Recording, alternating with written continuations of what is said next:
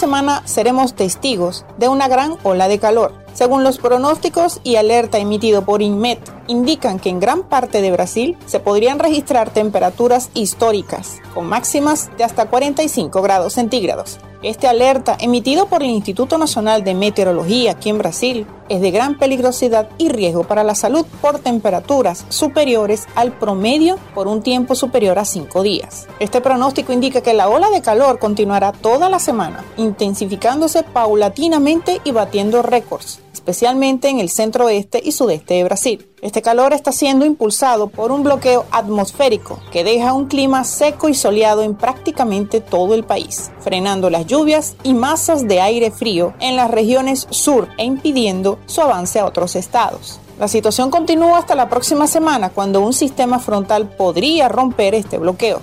Vale recordar que no se debe subestimar los efectos de esta ola de calor en la salud de las personas. Por eso, para evitar problemas mayores de salud, les recomendamos beber abundante líquido, evitar el cansancio físico y la exposición al sol en las horas más calurosas y secas del día, especialmente a primera hora de la tarde. Usar ropa fresca y aplicar protector solar. Ahora, las noticias de Colombia y el mundo llegan a www cdncol.com.